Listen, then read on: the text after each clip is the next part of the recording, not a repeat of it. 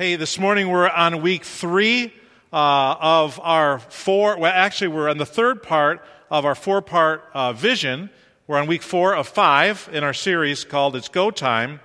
And our mission so far, we've learned our mission is to love God, love others, and make disciples. And what we've covered, uh, in fact, let's just go right to the next slide. Our vision over the next five years, we believe God is positioning our church to do the following Number one, we talked about this two weeks ago. Engage the emerging generation by creating captivating and welcoming ministry environments and opportunities for kids and the adults in their lives so that 250 new families could come to salvation in Jesus Christ and continue their spiritual journey at Community Heights. Last week we talked about mobilizing our church to love Newton by serving 25,000 hours meeting practical needs of people in our community. And today, what we're talking about is that we want, and again, this came from a, a group of about 15 people and then uh, talked to maybe a half a dozen more. Um, we want to become a healing place. It seems as though as we were going through this, this would have been, this would have been in May. You know, we, May of last year, actually we talked about how there are people in our community who are hurting. There are people in our church who are hurting. And we want our church to be a place of healing, a place of refuge, a place of, um, of encouragement and of hope and of building up. So to become a healing place by helping families uh, and individuals achieve freedom from their hurts and addictions while providing spirit, while providing families coaching and essential resources for spiritual health. Let me read that again. Become a healing place by helping people achieve freedom from their hurts and addictions while providing families coaching and essential resources for spiritual health. So we're looking there at those outside the church and we're looking at those of us who are inside the church. And becoming a healing place is pretty important for a church. Like most churches, for us, what's most important in order to, to, to be a healing place is that we're healthy, is that we're healed. So, this is one of those that, let's see, the first one, the second one, this third one, more than the first two, we've already been for, well, the first one we've been as well. A lot of people over the decades have come to faith in Christ through the ministry of Community Heights, through many of you. And this one has also been true that we have been a place where people have come and found acceptance and found healing for hurts and addictions. The conversation among pastors is always um, we know there's still hurts and addictions inside the church, but somehow we think that they're just really outside the church. That the people inside the church are healthy and that everybody's doing okay and that everybody's just fine. When in reality, the people that come through that door and come in and sit down, people like us, we, we have hurts, we have wounds, we have injuries, emotional, psychological, sometimes physical. We have hurts, we have addictions. We all do, just in different areas. And we tend to think that drug and alcohol addiction may be, you know, the worst kind. There's, there's depression. There's, there's anxiety. There's hopelessness. There's joblessness sometimes. There's a, a life bereft of relationships. Just not enough significant human connection points to help make life livable. So there are people all over the place, and we want our church to be a healing place. But we have to be healed. So, my challenge for you this morning is where do you need healing? Where do you need it? In your own heart, in your family, in relationships that you have in your family or your neighborhood or here at church? Is it something that's emotional, psychological, physical, financial? Relational? Where do you need healing? And do you believe? Now let's just take, let's take all the pretense away for a minute. We can't do anything on our own. Do you believe that Jesus actually will heal your wound, your hurt? Will he balance out your imbalance? Will he order your disorder? Will he bring ease to your dis-ease? Will he, will he heal you? And does he want to bring health where there's sickness and, and wholeness where there's brokenness? I mean, that's something, that's something we have to know. We have to believe that the very first source for healing is not the hospital, the doctor, a pill, a counselor. The very first source for healing is Jesus. Now, he's not the only source in the sense that doctors, hospitals, counselors, pills, whatever, shouldn't be used. They should be. We should avail ourselves of those things. But the first source of healing is Jesus. Because if we're not healed by Jesus, we could get healed in a lot of ways that other sources can bring us. We can get healed in a lot of ways, but the true healing that we need that comes from Christ, if that's not there in our life, all the other healing is, I mean, it'll be okay for this life only, but, you know, where are we going? So the first the first healer is Jesus. He's the first one that we look to. Let's look at uh, Matthew chapter 11. It's going to be on the screens. There's, there's just a few verses here. You're going to be familiar with these, maybe not so familiar with the first verse. Matthew chapter 11 has 10 chapters before it, and I don't know, 16 or 17 after it. It's a big context. We're just kind of dropping into the middle of this. And we're seeing Jesus speaking, uh, and he says in verse 27 All things have been committed to, to me by my Father. Which reminds me of Matthew 28, when it, where it says, All authority in heaven and earth has been given to me. Reminds me of John chapter 13, where it says, When Jesus understood that the Father had put all things under his control, he picked up the towel and he knelt down and he washed his disciples' feet. So here Jesus is making a similar statement. He's, he's really giving himself, placing himself on a certain level where he says, All things have been committed to me by, by my Father. No one knows the Son except the Father, and no one knows the Father except the Son. Those are very exclusive statements. He's talking about the wonder of the Trinity, the wonder of this relationship that God has in and among Himself that He invites us into. He invites us into that perfect divine relationship. And He says here that no one knows the Son except the Father. Well, that's interesting. He's already got His disciples. Is He saying that none of His disciples know Him as the Son? No, He's just talking about this significant, special, divine relationship that the Father has with the Son, and no one knows the Father except the Son. And then there's another phrase, except the Son, and those to whom the Son chooses to reveal him. So the Son chooses to reveal the Father to people. We come to know God through His Son, Jesus Christ. No one comes to the Father except through me, Jesus said. So, this verse, I think, this verse just sets up what he says after this so well. Really, the whole, the whole book sets it up. But for time's sake, this verse really sets it up well.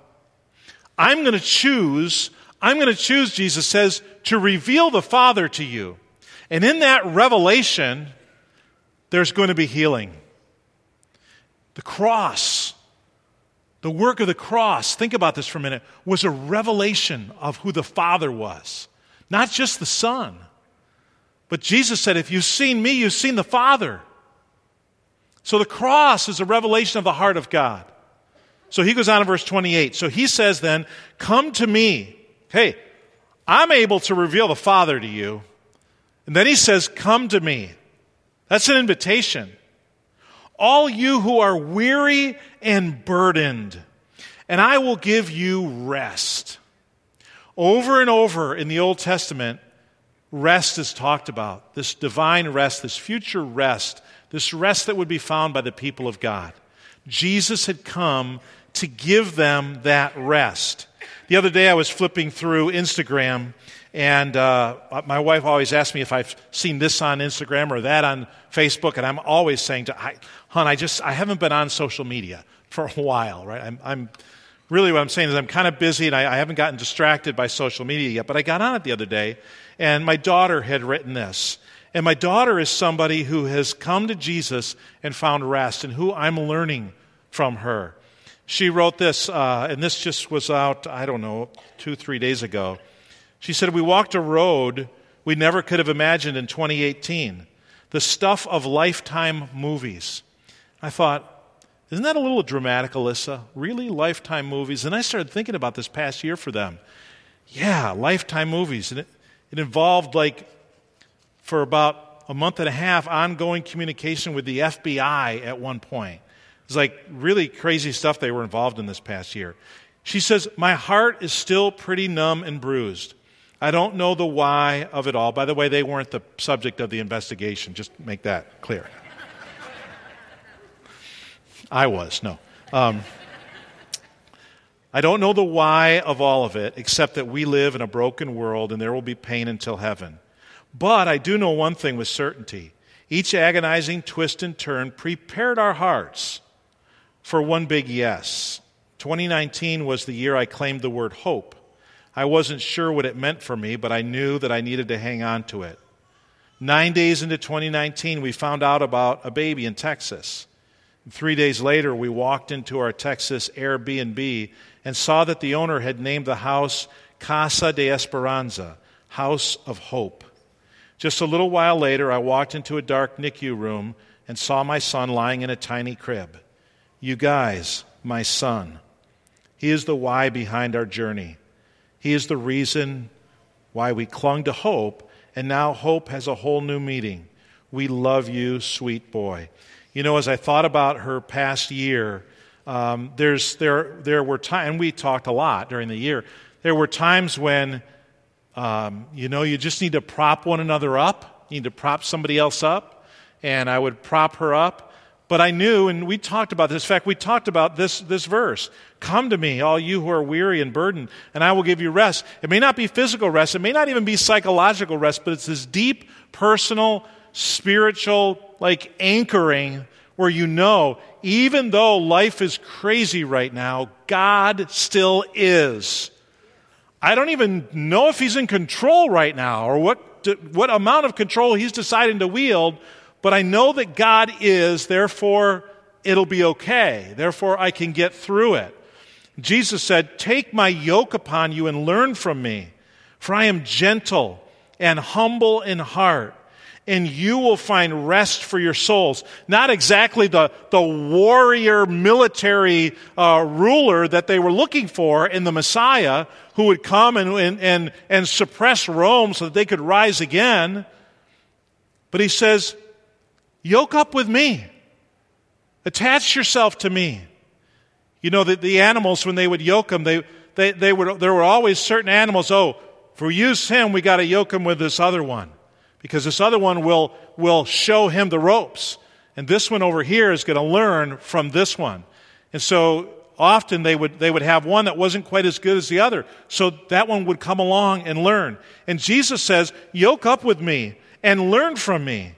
I'm gentle, I'm humble. And you'll find rest for your souls. Why? Because my yoke is easy and my burden is light. At a time when the Pharisees and the teachers of the law were putting, as Jesus said in Matthew 23, huge, tying up huge bundles of burdens and putting them on people's backs and not lifting a little finger to help them carry it and becoming twice as much a son of hell as the poor people under the great burdens. Jesus comes along and says, My yoke is easy, my burden is light. As we embark into the future, and we want to become more deeply, more strongly, more broadly a healing place, the first place we have to look is Jesus. If you haven't looked to Jesus for healing, I don't care if you've known Jesus for 50 years, five minutes.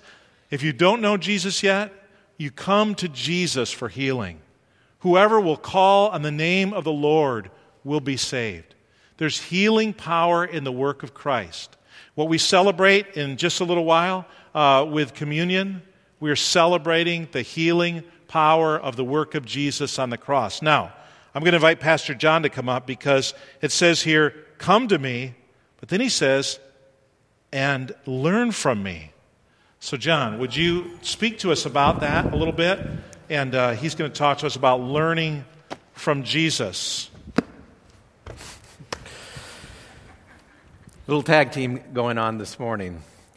So let's just, just hang there for a moment before we go on. Jesus says to us, Come to me, all who are weary and heavy laden, and I will give you rest.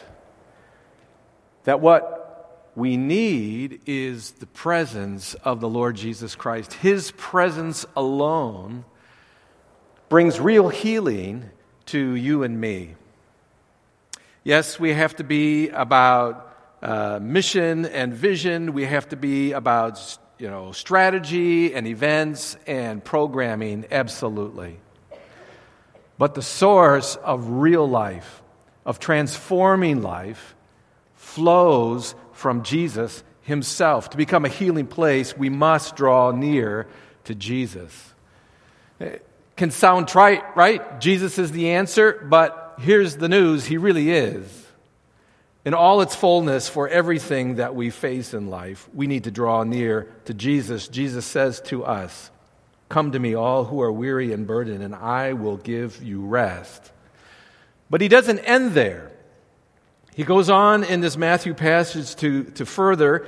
He says, Take my yoke upon you and learn from me, for I am gentle and humble in heart, and you will find rest for you, your souls. It's not just the presence of Jesus alone, but also to become a healing place, we must learn from Jesus. Now, in our mission statement, we have said a couple of things. One is that we want to love. We want to be a people who demonstrate and reflect love love for God and love for our neighbor. But it doesn't end there, but also goes on to say that we must also make disciples. That's one of the things that Jesus said to us as his followers, right? Go into all the world and make disciples. Now, we don't do that alone, right? It's not in our name and our power, but it's in the name and power of the Lord Jesus Christ. But Jesus invites us into the process of what he's doing. That we are to be disciples who make disciples. So, just what is a disciple? Well, a simple word that you could use for disciple, another word that helps us today is a disciple is an apprentice, someone who seeks to become like the master craftsman. Now, I have a brother, an older brother, uh, brother number two, who is a plumber. And when he met his wife and they got married, his father in law was a master plumber. He had his own plumbing business and uh, my, his, my, mine, but his father in law didn't just gain a son, but he also gained an employee because my brother began to work with him. And he started out just as an apprentice, right? Didn't know a whole lot about plumbing, didn't know a whole lot about, you know, fixing that kind of thing, but as he followed his father along, first just as a gopher, right? Go get that out of the truck or go bring this and watch me. Uh, let's think about this situation together. And slowly over time, over a period of a couple of years, he learned how to do the things that his father in law did. And he finally became a journeyman plumber and then finally became a master plumber himself when his father, reti- father in law retired from that business. So a disciple is an apprentice, someone who learns how to become like and to do the kinds of things that the master did. So, who is our master? It's Jesus. He is the master and he is Lord. And he says to us, as his apprentices, as his followers, for those of us that have chosen to follow Jesus, things like love your enemies and bless those who curse you. And uh, he invites us to walk as he walked in this life. And so, as a disciple, it's important to be with Jesus, absolutely. And that's a place of healing. But also a place of healing, as Jesus said in this passage, is take my yoke upon you and learn from me. He doesn't take our yoke, we take his yoke. And he begins to work in our life and to bring real life to us. The implication of that is that we have something that we lack and that he has something that we need. And so, as we spend time with him and as we learn from him, he begins to work into us his very life, his wholeness, his health. And that implies for all of us body and mind and soul and relationships. God wants to bring wholeness and health to us.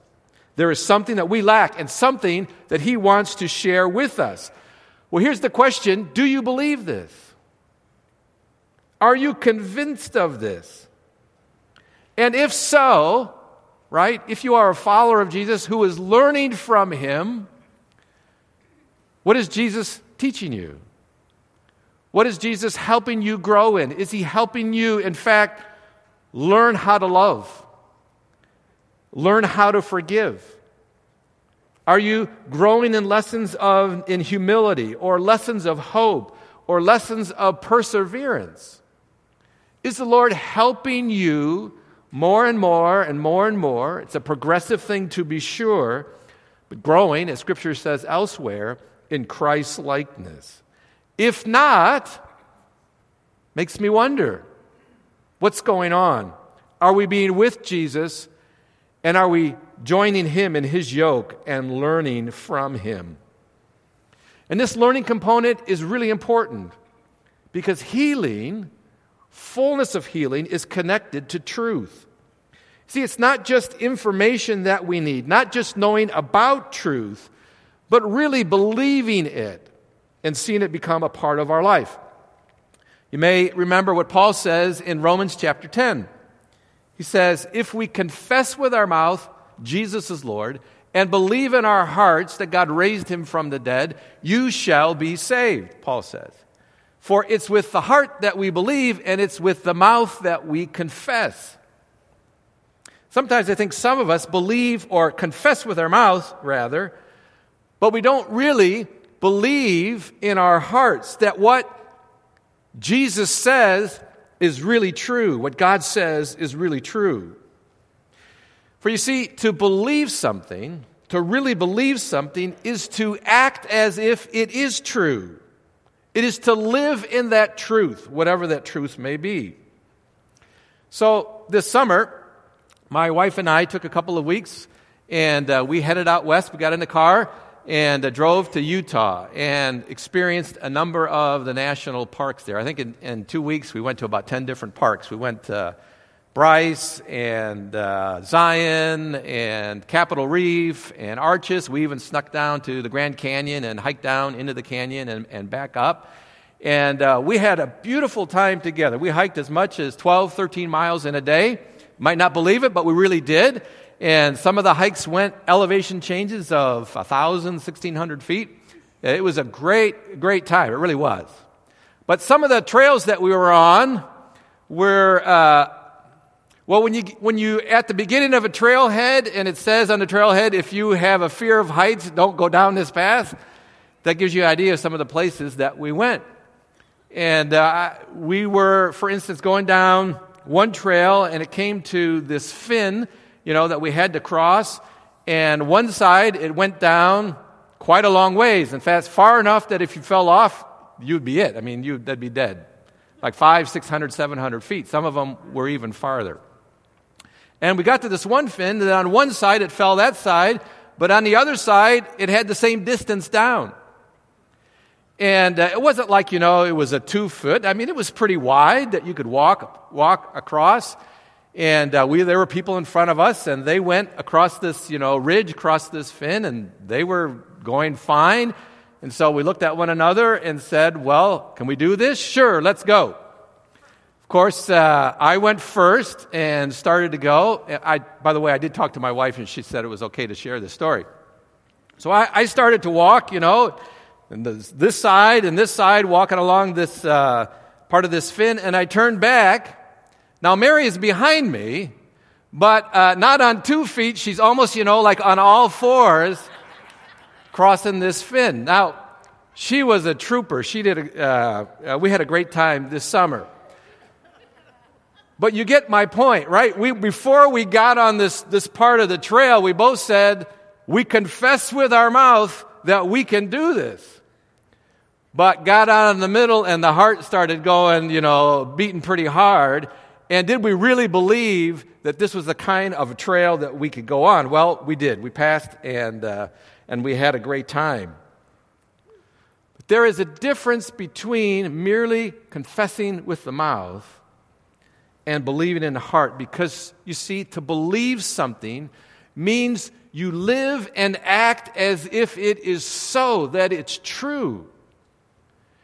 And when we move into the spiritual realm, that we not just confess the truths of God's Word, but that in fact we believe with our hearts that this is true of how we should live life.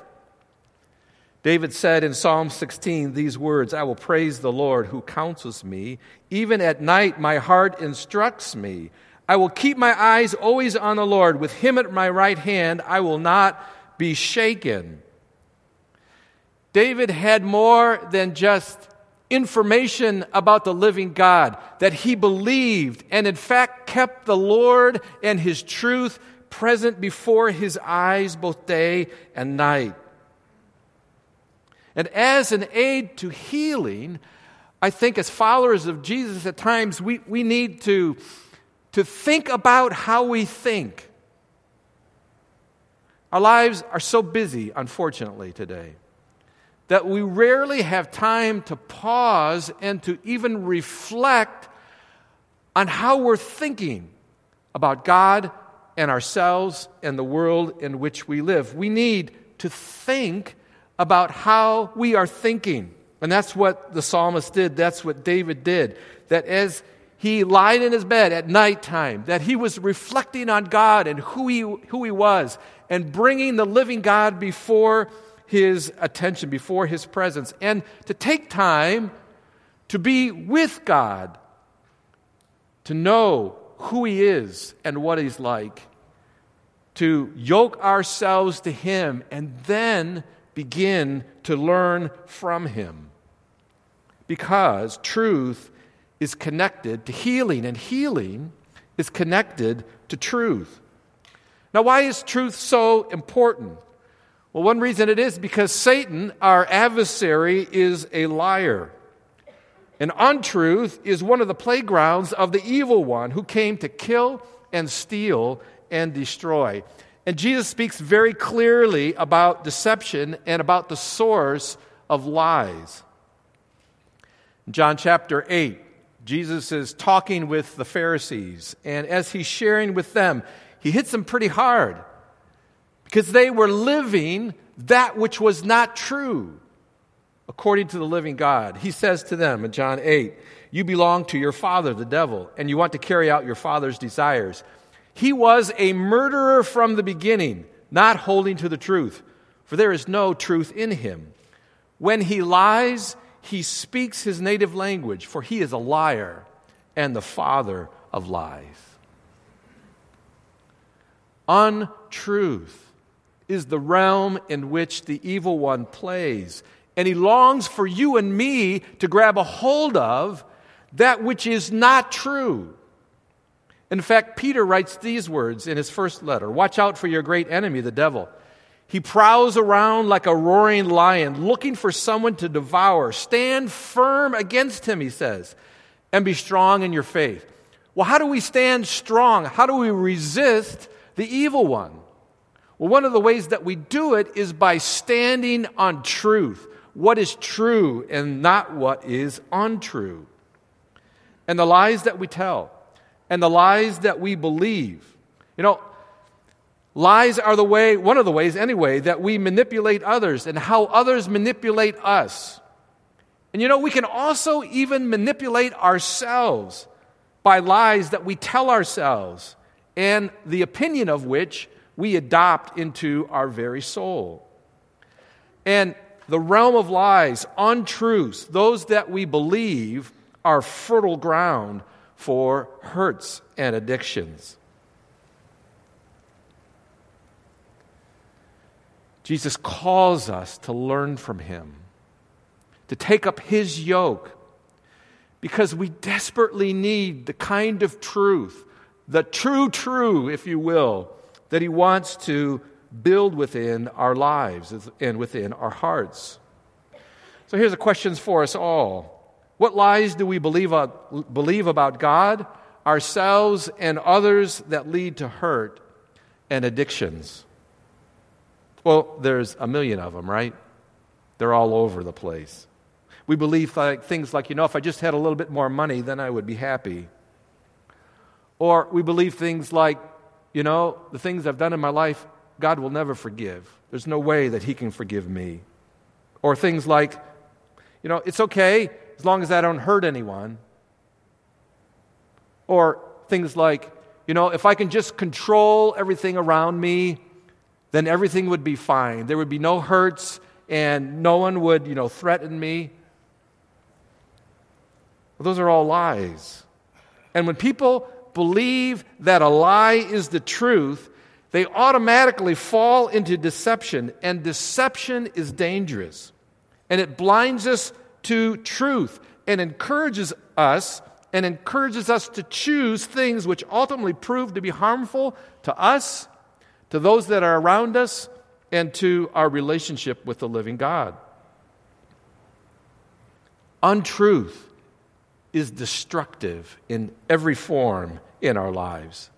Now, here's the good news that as followers of the living God, the one who is true, we can not only step into health and wholeness ourselves, but we can become the kind of people that will help others also find that same freedom from hurts and addictions in their own life. We can become a community where real health and life can be found. Jesus says this also in the same chapter of John chapter 8. He says to the Jews who had believed him, He said, If you hold to my teaching, you are really my disciples. Then you will know the truth, and the truth will do what? It will set you free. It'll set us free. Paul says in Colossians, therefore, as you received Christ Jesus the Lord, so walk in him, walk in his life, walk in his truth. The kinds of things that God wants to pour into our life to change us and to transform us and to bring us to that place of blessing and wholeness and health. Do you have a longing to be whole? Do you have a longing to experience all the wonder of the blessing and health and joy and peace and love and grace that God wants to pour into our lives? It starts by drawing close to Jesus, right? To step into health, we need to step into that close relationship with Jesus. But we also need to be a people who will learn from him, who will be yoked with him, and receive from him the truth, the real truth that he wants to speak into our lives. And that kind of kingdom life really is possible. It really is. And we can find healing and freedom and health and be the kind of people that will help others find the same. So here's the question for us again What lies does Jesus this morning want you to just throw down and release? Perhaps it's the lie that my situation is hopeless. There's just no way out for me. That's a lie of the evil one. For Jesus is life and hope itself. Maybe you think my situation will never get better. That's not true. That's not true. in Jesus Christ. That is not true. There are all kinds of lies that we believe about God, that we believe about ourselves. You know, God will never love me. God can't love me as I am. That's not true. That's not true. God wants to take God wants us to take all those untruths and let them go in his name. There are some things that Jesus wants to gra- us to grab a hold of too. So, another question for us is what truths then do you think Jesus wants you to pick up and own and to begin to carry? Oh, there are truckloads of beautiful truths that the Lord wants to speak into our life if we will let Him. Jesus says to us, right? Come to me, all who are weary and burdened, and I, I will give you rest. Take my yoke upon you and learn from me. For I am gentle and humble in heart, and you will find rest for your souls. Do you long for rest for your souls? You find it in Jesus. You think our community, Newton, longs to find rest for its weary soul? It does. And we can become that body that will take that life giving reality, that health and wholeness, as we are yoked with Jesus together. Let's pray. Father in heaven,